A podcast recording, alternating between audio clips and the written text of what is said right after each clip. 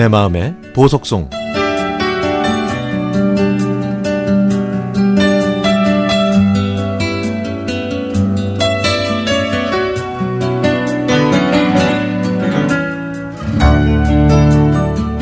목소리, 외모 모두 차인태 아나운서와 비슷하다고 우겼던 이 계장님. 이마 빼고는 닮은 데라고는 전혀 없었지만 방송 열정만큼은 진짜 아나운서 못지 않았습니다. 띵동댕 사내방송 벨소리가 울리면 제가 더 긴장하고 초조해집니다. 아 오늘은 연습하신 대로 잘 하셔야 될 텐데 아유 목소리 고르는 소리와 귀를 때리는 삐 소리가 들리면 방송이 시작됩니다. 직원 여러분께 잠시 안내 말씀드리겠습니다.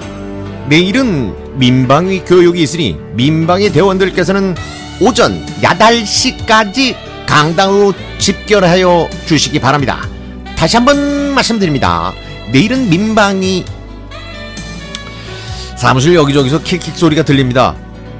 잠시 후 방송실에서 이 계장님이 나오면 직원들은 웃음을 참느라 분위기는 더욱 어수선해지죠. 어땠어? 어? 잘했지? 야, 멘트 꼬이는 거 없었고, 어? 아, 계장님, 저 마이크 좀 치지 마시라니깐요. 어? 빨간불 들어오면 그냥 바로 원고 읽으시면 되는데 왜 잡음을 넣으세요, 정말. 아유. 아, 그래. 아유, 깜빡했네, 또.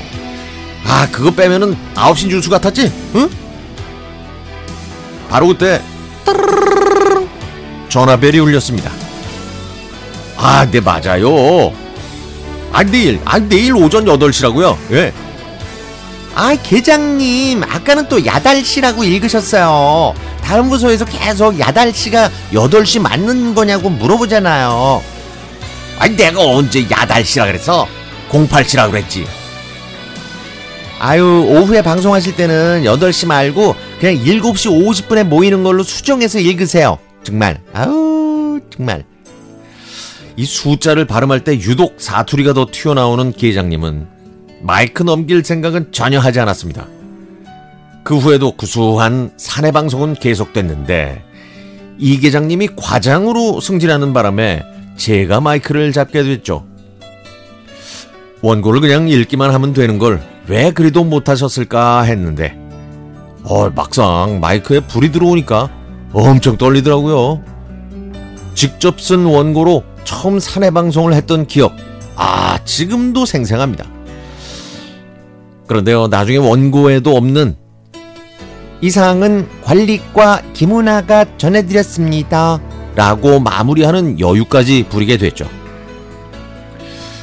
그해 가을 체육대회에서 과장님과 제가 공동사회를 봤거든요. 아, 그때 좋았어요. 만담처럼 재밌게 얘기를 주고받으면서 분위기를 아주 최고조로 끌어올렸거든요.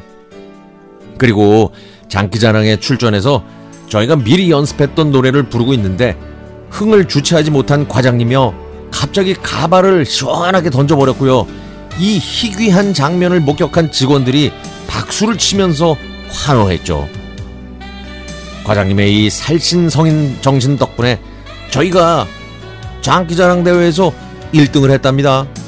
야, 그날만큼은 이 과장님이 차인태 아나운서처럼 아주 멋졌습니다.